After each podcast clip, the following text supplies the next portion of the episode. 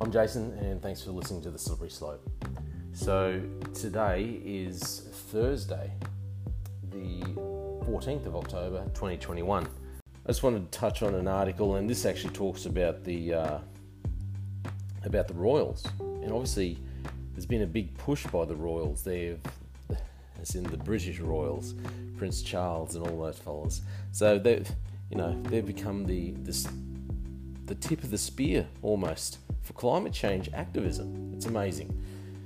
So, talk about this. Uh, I'll go through this article. This comes up on news.com.au. And the reason why I want to talk about it too is there was all over Australian media how Prince Charles had, in this interview, he discussed how he really wanted to, uh, Scott Morrison, our Prime Minister, to change his mind and come over to this, uh, come over to this conference, the COP26 and that was because ScoMo had said that he probably couldn't go. He'd done enough time in lockdown this year, and obviously, uh, you know, the Prince, who was uh, a large contributor to this, um, or the royal family as a whole, is a large contributor or pushing force for this um, behind the COP26 conference.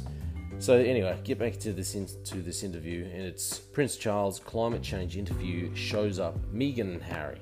So a lot of this is going to discuss Meghan and Harry, but I'm not going to focus on that too much.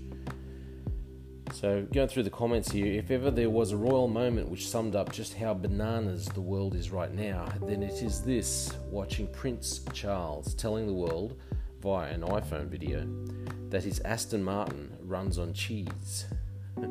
cheese, specifically whey from the cheese process, as whey as in W H E Y, along with surplus English white wine. My grandmother used to pronounce it white wine. She was a very proper white lady. I shouldn't say that. Sounds very disrespectful. I'm not meaning to be disrespectful. She was, uh, anyway, she's a lovely lady. Raising an even more important existential question Is there really such a thing as surplus vino? Well, yeah, that is a good point. I mean, it's an expensive way to. Uh, expensive way to run your vehicle. Um, we know all this because the 70 year old heir to the throne has just done a wide ranging interview with the BBC about climate change, in which he revealed he understands the frustration of Extinction Rebellion activists. You remember Extinction Rebellion activists? They're the ones that come along and glue themselves to the road, like they did it in Brisbane. They glued themselves to the tarmac on the Story Bridge so, so you couldn't use the bridge. I mean, or I think there was one point there they glued them so they they stuck themselves inside this like a uh, little raft or a canoe, and then glued that to the road to the bridge.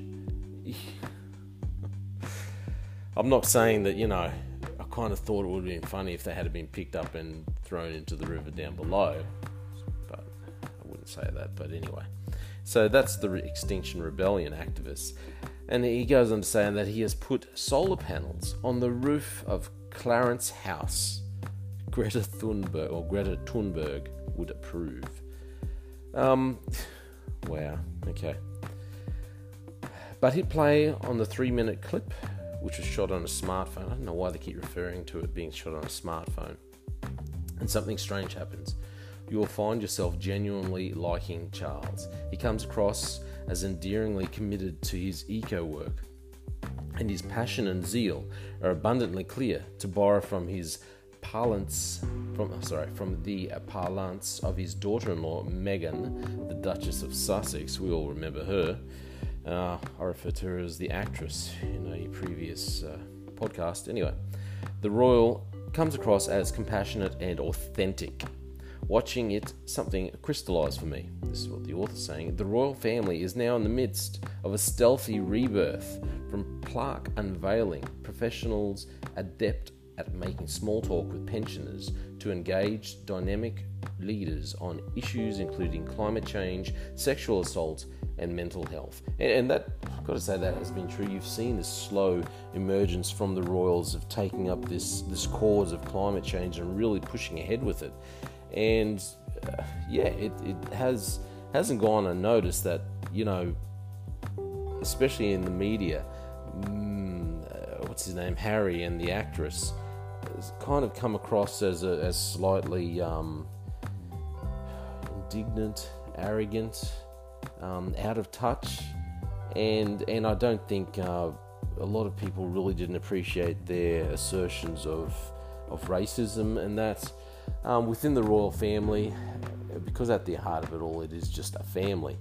Um, and the fact that they seem to be just backstabbing their own family and their own country, or not, not the actress's country, but Harry's country. Um, and then the royal family, in contrast, just kind of keep themselves quiet. You know, they don't come across as having too much fanfare.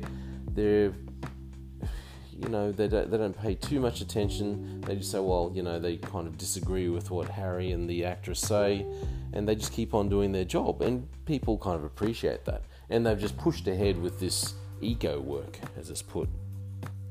Um, and these other things like the sexual assault issues and things like this.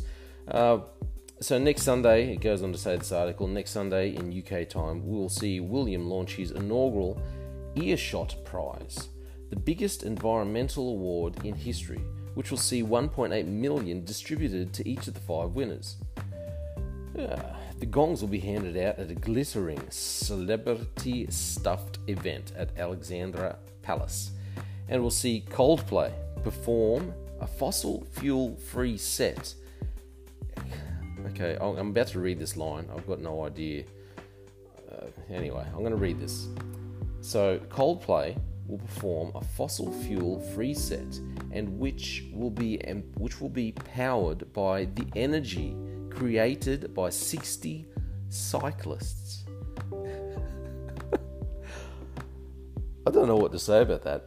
So, energy created by 60 cyclists. So, they're going to be doing a set. The whole band is going to be powered up. Okay, it's not an acoustic set. They're going to be all mic'd up, everything and the power is going to be given by 60 cyclists. So what? You're going to have 60 cyclists. They're like little rats on a treadmill underneath, just just churning that treadmill away, cycling away. and creating all this power, all linked up to this these bicycles, linked up to a generator, and that's going to power the band. Goodness. Anyway, I'm trying to envisage it. I'm not sure. The nights will also see Kate, the Duchess of Cambridge. We all remember Kate. She had that wedding to William. Uh, present an award. The first time she has taken part in an event which will be beamed live across the world to millions of people. Except for that other event that, you know, her wedding, that event.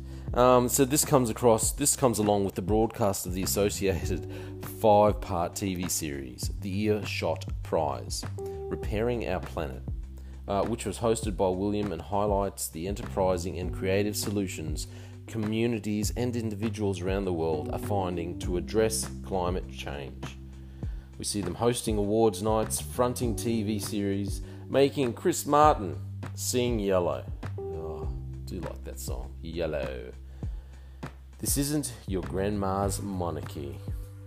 In William's approach to the issue of climate, uh, we are not simply seeing a well meaning member of the royal family highlight an issue du jour, get the media to pl- pay attention momentarily, and then said, HRH, Her Royal Highness, smugly exiting the stage for a well earned G&T, gin and tonic. Instead, with his earthshot, earthshot prize, we're seeing William take the stock standard HRH role and transform it into a much more proactive one one defined by using his platform to support those finding solutions to address this urgent issue. I'm going to leave all this there because the rest of it just goes on to talk about, you know, them working at the coal face, uh, kind of throwing it, the media, this article anyway, is kind of throwing in the face of Harry and the actress, and how, you know, if they had just stuck it out a little bit longer, they could have been a part of this great endeavour of the Royals, blah, blah, blah, yada, yada, yada.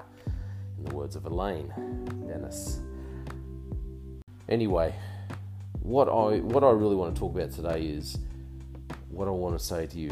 If you're listening, start looking up for yourself about climate change and about our use of renewable energy and how it doesn't make sense. It's the amount of money they say that the world is going to have to spend to move over to renewable energy is in the trillions. And $1 trillion is $1,000 billion. And they're talking three to four trillion dollars to move the world over to this different energy um, energy market. And yet, this energy market is not going to be able to power the whole world. Uh, even something as simple as solar panels. Solar panels are created with, and I know this might be mind blowing to everyone, anyone listening. Solar panels are created using rare earth materials. And I think, you know, it's all in the name of the material. It is rare earth material. And you have to mine rare earth, and it's rare. That's the funny thing about it. So you still have to mine it, and it's rare. A lot of it's found in China, funny enough. Um, and they don't last forever. Uh, you know, they break down. They get they get smashed from weather weather events that they might break down themselves. They'll fail, and you have to replace them. So it's not like solar panels last forever. To create these massive big wind farms, these massive big windmills, the amount of concrete that you have to pour into the base of them, and they don't create this everlasting energy source because they don't always work. Funny enough, it depends on whether the wind is actually blowing. Solar panels, besides the fact that they might break and break down, um, even if this in the sunniest of places, where I live right now, in uh, on the, the coast of Queensland in the Whitsundays, we will have a lot, a lot of sunny, sunny days. But it is not uncommon at all to have weeks of rain and no sun. You come here in the in the wet season, and mate, all you need is a couple of weeks of just of that, and you're not going to be getting anything from your solar panels. So all I'm saying is, and I'm going to do some more podcasts about this, but I encourage you to look more into the practical use of renewable energy and tell me do you think we're going to be able to power the whole world the way we are used to with renewable energy only? Okay, we're already seeing the ramifications of trying to cut back on fossil fuels already. We're seeing other countries, in other countries, we're seeing them have brownouts. Um, we're seeing countries just cut back altogether on electrical use and just not allow their citizens to use electricity as much. In England at the moment, they've put forward a bill.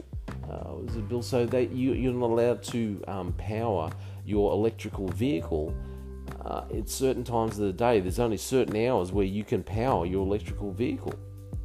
What's the point in having a car if you can't even run it, if you can only power it for a certain amount of hours during the day, if you cannot just get in and drive it because you've got no power anytime you want. I encourage you, have a look at renewable energy a little more seriously. And remember this our elections have consequences, okay? Remember that when you go, and who is going to really stand up for our rights and our rights for power okay, and not push us into a direction that we, be quite frank, we don't really need to go. I think it's going to be dangerous. Anyway, that's just some of my thoughts at the moment. Thank you for listening to the slippery slope. Peace out.